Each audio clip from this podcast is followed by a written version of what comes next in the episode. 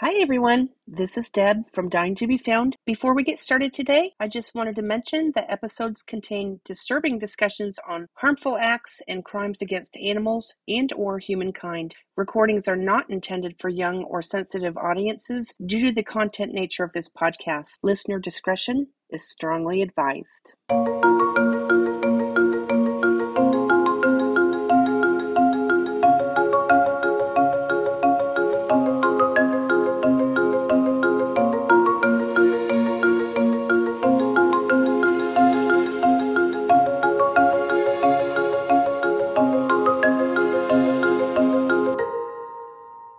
Shelbs. Is it okay to call you Shelbs? You can call me whatever you want to. as long as it's nice. Okay. I always say nice names. Hey, everyone. This is Deb, and I wanted to thank you for joining us today. I have a special guest with me as Beth and I are attempting to get our schedules on the right track together. We told you from the beginning that this podcast is a family thing. And guess what? I have my special guest daughter on the show today, and this is Shelby. So, Shelbs, you want to say hi to everyone? Yes, of course. Hi, I'm Shelby. We've been talking about this for quite some time, so I'm, I'm, excited to be here so soon. Yeah, yeah. Actually, I asked Shelby yesterday if she could record because I just have a couple things as far as conflicts with with Beth here. So she's off doing things with her son, and I thought, well, I'll do something with my daughter. So here we go. Shelbs, what are you doing? Let's see, spring break's coming yeah. up. So I'm glad, I'm excited. The weather's getting nice. And we were talking about spring break a little while ago, and you get to go on vacation. I'm jealous because I am not sure that I'm even gonna, I have anything planned right now. So tell me about your vacation. You might inspire me. yeah. So in April, we have a wonderful opportunity to go to New York City, which I have never been before. I know you have. We're, we're super excited about that. Um, we're going to get to see the Statue of Liberty. I think see a few museums here and there. And so it's going to be really fun. I love Very New excited. York. That's my second favorite city. And I've been probably half a dozen times. I the only thing I have not seen is was the Statue of Liberty. So really, I didn't yeah. realize you've been that many times yeah, over time. I mean, way back in the day, you all, I used to be a flight attendant. So, oh, yeah, yes, I used to fly to New York quite a bit. And then I, oh, Manhattan is amazing. Times oh, Square. Oh, sure. Yes, we're gonna get to be there. Are you going to any theaters? I don't think so. Not this go round. I just love it. I every time I go, I'm fortunate to see at least one off Broadway is so cool. So I have seen what is that one about the Wizard of Oz with the it's not called Oz. Is it called Wicked? Oh, Wicked. Yep, it's Wicked. Yeah, that was an awesome show. So are you ready to talk today about this topic? I am, yes. Since Aunt Beth was not able to join us today, I thought this is a perfect opportunity to talk to you about the Olympics because when we lived in the Atlanta area back in 1996, you were just a wee tot. You were probably mm-hmm. what, 1996? That would have made you really about four and a half years old at the time. So mm-hmm. you were mm-hmm. still pretty small, but we had an opportunity to go downtown to the Olympic site where this situation occurred that we're going to be talking about the 1996 Olympic bombings. But before we actually went there, do you remember going to South Georgia to go see your grandparents? Grandparent. That's where, do you remember when the, the people came running through town? Oh, yes. Yep. And we had the parade. What what do you remember about that? Oh, day? I was I was so tiny. I would assume that was when they were lighting the torch, right? They had the torch, and you know how they go through different cities and then they pass the torch to someone else. Mm-hmm. Yeah, that's what we went down to South Georgia to go watch because they happened to be running through the town where Grand and Poppy used to live. So okay, yep. So we hung out all day, and there's a just a beautiful picture of Shelby and her grandpa with just sitting there waiting for the torch to come through. And it was really a magnificent experience. I remember and that. So we're going to talk about the 1996 Olympic bombings today. And before we get started, do you have a favorite Olympic event? I do actually, and I don't think it's one that many would say is their favorite, but my favorite, I think, is honestly the skeleton. Do you know what that is? I have no idea what that is. So it's kind of like a head first luging down yeah. a, a course, and you would think that it is so dangerous, but honestly, I've done some research and it is actually one of the safest Olympic sports. How's it safe if you're going uh, down I, head first? that's what I would think. I, I don't know if it's the way that they've got the course set up, but yeah, it's actually one of the safest Davis. You'll have to you'll have to look into that. It's really cool. It's called the Skeleton. Is it a one person team or is it like a multiple teams? Multiple Oh, people on know. a team. I think it's multiple. I would assume it's multiple people. Okay, I, mean, have I- never heard of that. Well, I was able to go to the volleyball, the women's volleyball team played, and I was able to get tickets to go down there and see that that day. And uh, it was midday, and I just went down to watch volleyball. And of course, that's one of my favorite sports too, because I used to play volleyball way back in the day when I was in high school. So it's just one of those games Uh, that I enjoy doing, and watching is fun. You don't get to watch that too often. No, Ultimately, all right, I'm gonna. Are you ready to get started? I am. Yep. Do you have anything else to add? No. Are you having fun? I am. Yeah. Yeah, good. So let's talk about the Olympics. And I had mentioned that this story hits a little bit home because I actually was downtown. I'm going to say probably two days before this bombing occurred. Shelby, you were actually down there with us because it was the whole family. We all went down to a jam packed Centennial Olympic Park and we just kind of went around and looked at the grounds and went to the festival areas. There was music playing lots of things going on. It was busy, busy, busy. And so we were downtown just kind of strolling around the park. And I would say that that probably occurred a couple days before the bombing. So imagine my shock as a mother. You would be way too young to even remember that. But we were there just days beforehand. So kind of reflecting back on this, and this is what I'm seeing with my recordings here is that I'm looking back on some of these events that you see on the news and you're watching and you're following. And so I just feel like that point in time where have you ever been in the wrong place at the wrong time or in the wrong place at the right time or the, the right place at the Mhm. wrong time? Definitely, I think that we were at the wrong place at the right time. Yeah, or right place at the wrong time, I guess. I don't know. It worked out in our favor. So Yes, I'm did. not saying anything about what occurred that day, but we it definitely worked in our favor. Because, so let's go ahead and start talking about the 1996 Centennial Olympic Park bombing. This occurred on July 27th, 1996, and ultimately killed one person and injured about 111 other people. Now, you had said that you did a little bit of research when I asked you if you wanted to record this with me. So, um, Mhm. really, I didn't get a lot of details other than 111 people were injured and one person was killed. So, did you say that you found out more about that? Yeah, so unfortunately, there was one person that was killed during the incident. Her name was Anne Hawthorne. She was 44 years old. She was there with her 14 year old daughter, who also just happened to be one of those uh, injured. The the really sad part about it that I was reading about was the the daughter was actually there celebrating her 14th birthday. So just a, a sad occasion all around to to kind of have that memory kind Oh, of follow her throughout the the years. For sure. Did she, were they visiting or did they live in the area? Do you know? I believe they lived in the area. Uh, it did say that she had an older daughter who was not able to attend due to work. So I would assume they were probably in the area. Wow. So during the events of that evening on July 27th, there was a concert going on, and a man who was working security at the time, named Richard Jewell, was there just doing his job. And he came across a backpack that contained three pipe bombs, and it was also packed with nails. Now, I I couldn't really find exactly where he found this, but if my memory is correct, I think he found it somewhere off, uh, maybe like in the background. It may not have been. It may have been like maybe near a, a park bench in the back of where all the the uh, the activities were going on. So it Mhm. wasn't really getting a lot of attention. I guess he was just doing his rounds. Right. well, it was so late at night too. There were still quite a bit of people there, but I just couldn't believe how late in the evening that this actually happened. How late was it? It was a little after midnight when they got the call, and then the the bomb actually went off uh, 11 minutes after one One in the morning. in the morning. Wow. Well, so Richard was doing his job and he alerted the police so that they came and helped get everybody out of that area. You said there it wasn't as crowded obviously at that hour. So I'm sure that that was probably helpful for the situation that not as many people got hurt.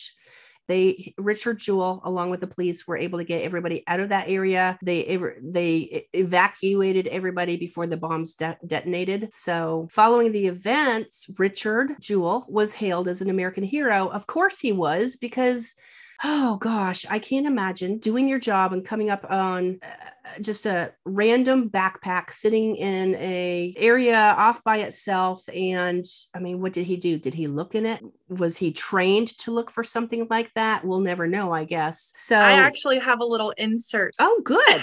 Tell us. I'm going to give a little backstory in just a second. I thought it was absolutely hilarious. It's just kind of funny how he ended up in the position that he was. From what I've re- researched, he did not look in the bag, that he did what he was supposed to, and he followed protocol, you know, called the police and let them know what he had found, that it was suspicious. So, a little bit of a backstory that I found on Richard Jewell was that when he was quite young, he had always been interested in law enforcement. He started in the jail first and then eventually moved up to the police officer position. So after being, uh, you know, in the jailer for a little while, he moved up to the police officer patrolling position. Unfortunately, he was demoted back to working in the jail because he was known for wrecking police cars. Um, I'm assuming unintentionally, but uh, by the time he had wrecked four of them, they said no more.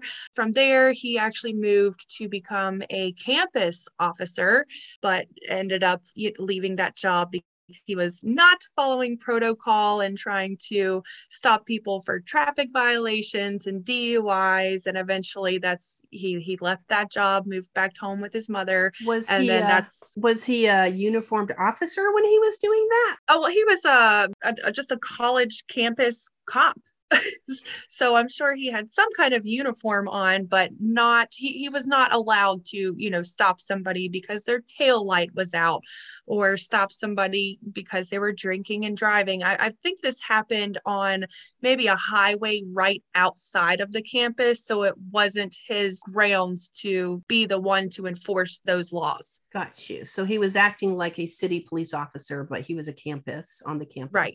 Just to think he's a was an officer and is supposed to be following all these these laws, but yet keeps wrecking his car. Well, interesting. So Richard was never arrested for the bombings, but he was treated like the prime suspect and a criminal for the next three months.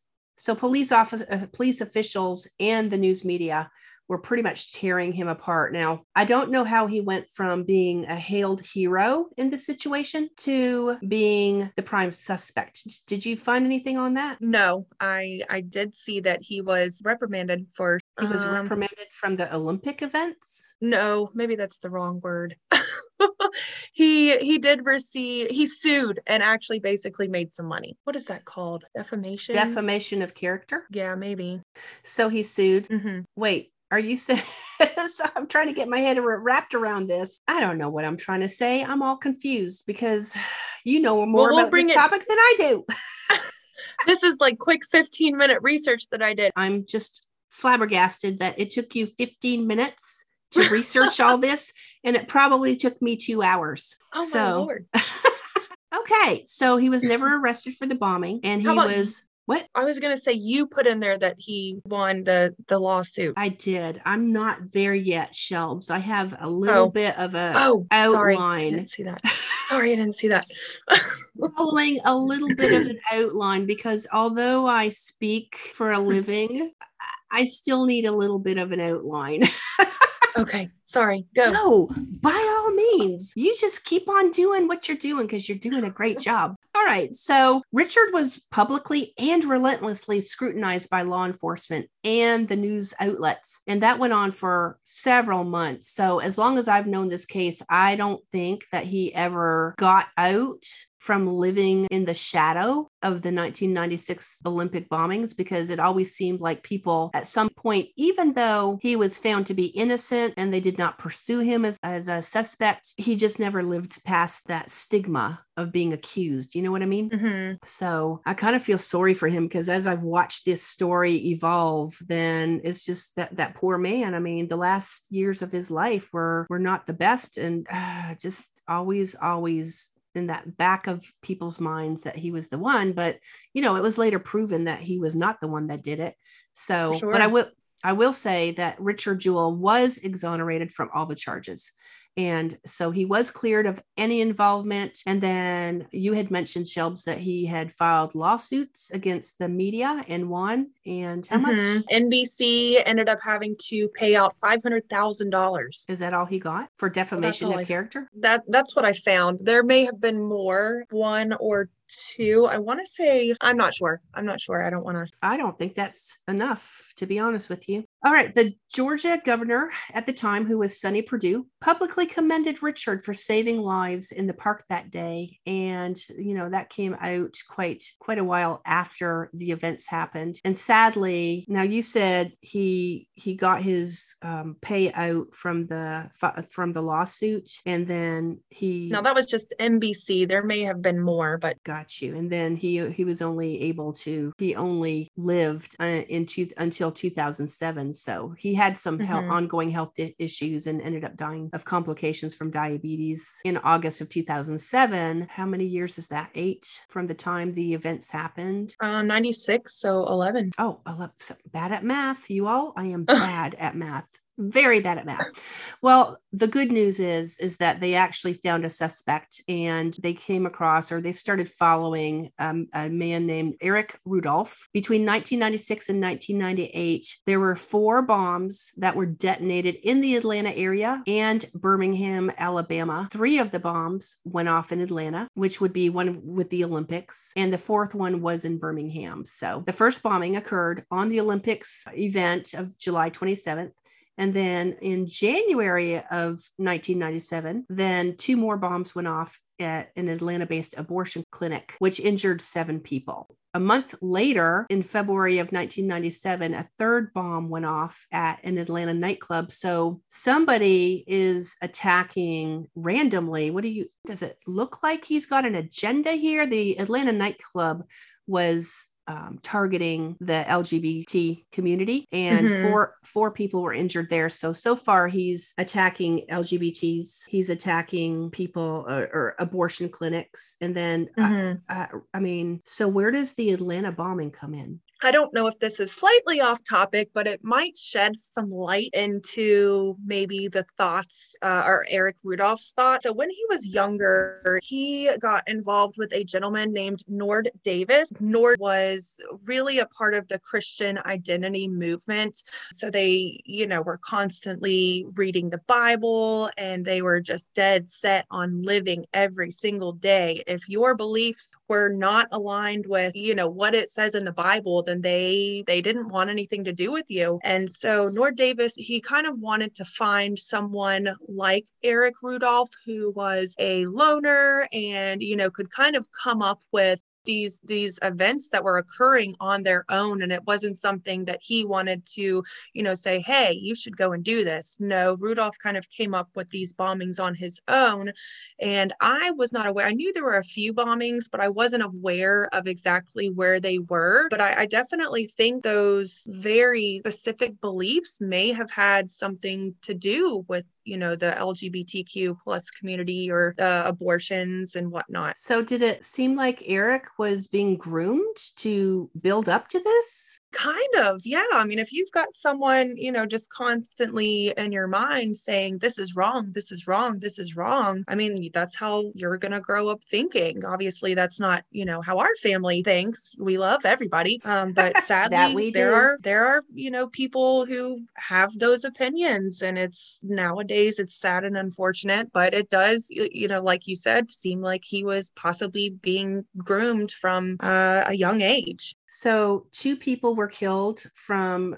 those attacks and hundreds were injured. I had mentioned 111 people were injured from the Atlanta bombing, but the police were on Eric Rudolph's tail because it seemed like several witnesses had reported seeing his pickup near the Birmingham clinic incident. And so the authorities began to tail him based on the feedback they were getting from tips from the public. But Rudolph was living off the grid in the Appalachian Mountains. And if you are not familiar with that, the Appalachian Mountains run all the way from Georgia all the way up to Maine. So that kind of reminded me of a time when I had a friend of mine actually ask me if I wanted to go walk the Appalachian Trail, which at the time I was working on, oh, look, Shelby, you know, I've been in school your whole entire life.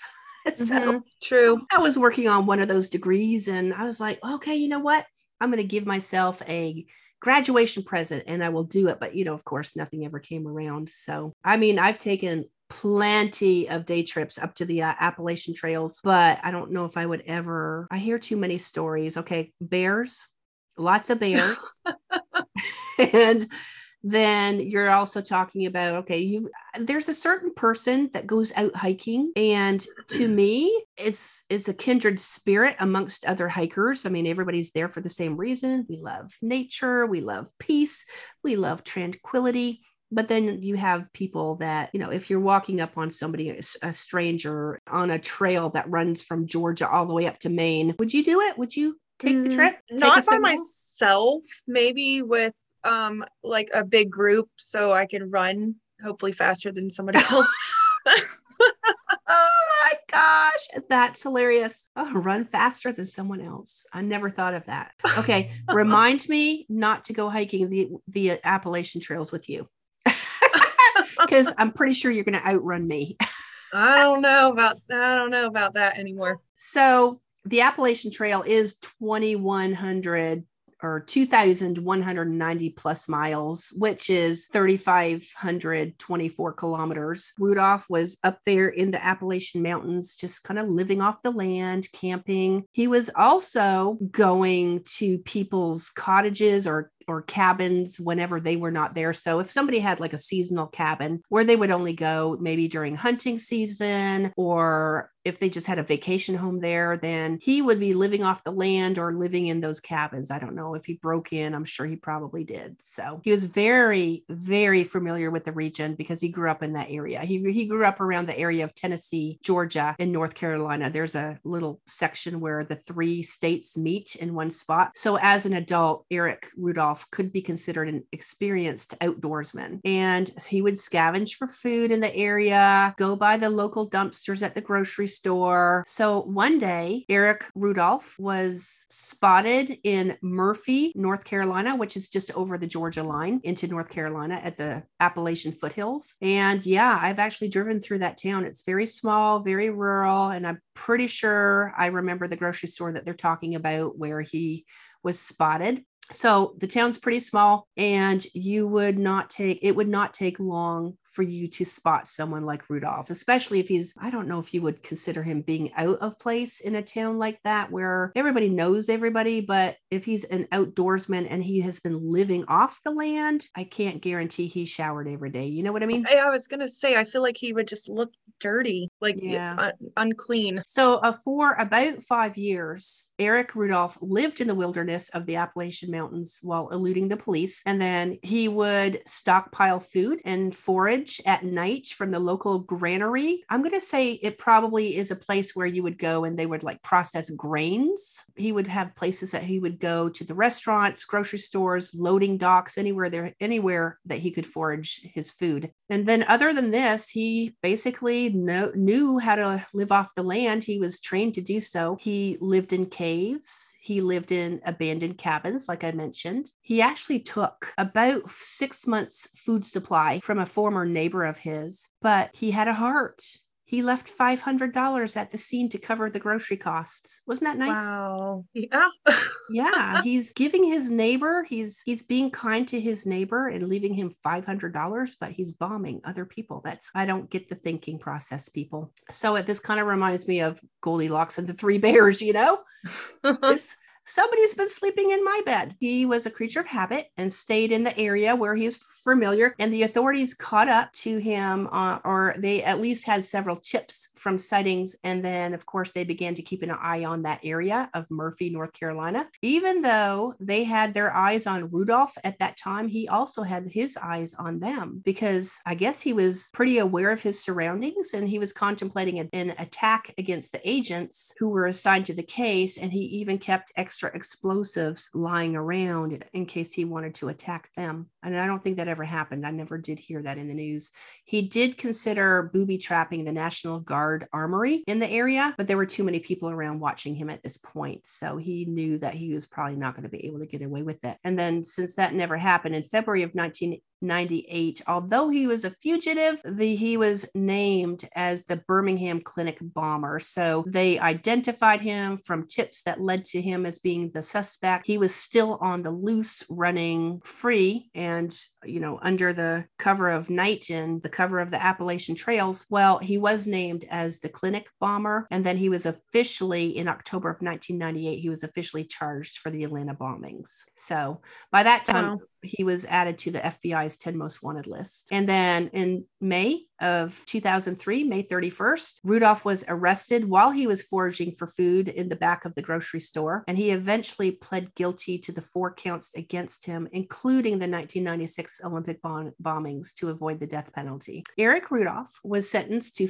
four life terms in prison without the possibility of, of parole and is currently serving time at the Supermax Federal Prison in Florence, Colorado. That's the story of the Olympic bombings. I'm glad they found him. Yeah, for sure. Um, and actually, I saw that the arresting officer that ended up finding him when he was scavenging for food was only 21 years old and had only been a part of the police force for 10 months. Wow. No, so okay, so how did how did they come up on him then? Uh it was just late in the evening, I want to say between 1 and 3 in the morning and he was just out of place and the officer knew it and so he just stopped him and he gave him a false name and went back and was like, "Yeah, you're you're not coming up in our database." He ended eventually ended up uh, arresting him. I mean, it wasn't until, you know, somebody else pointed out the possibility of, hey, this could be Eric Rudolph. And fortunately, it, it was him. Okay, well, there we have it. There's our story of the 1996 Olympic bombings. I've had fun. Thank you for having me. Thank you all for joining us. And we hope that you will go visit our social media at Dying to Be Found. You can find us on Instagram, Twitter, and Facebook. And guess what, people? I just added Pinterest out there yesterday. So I'm building that site right now. You can also go to dyingtobefound.com. You can listen to our episodes there. You can go to any of the podcasts that you listen to Spotify, Google, Apple, and what other ones? Stitcher. There's a few others out there. But if you go to the, the, the dyingtobefound.com, go to the website that's spelled exactly like the logo that you see. And uh, we hope that you will come back to listen to us next time. Thanks for joining us.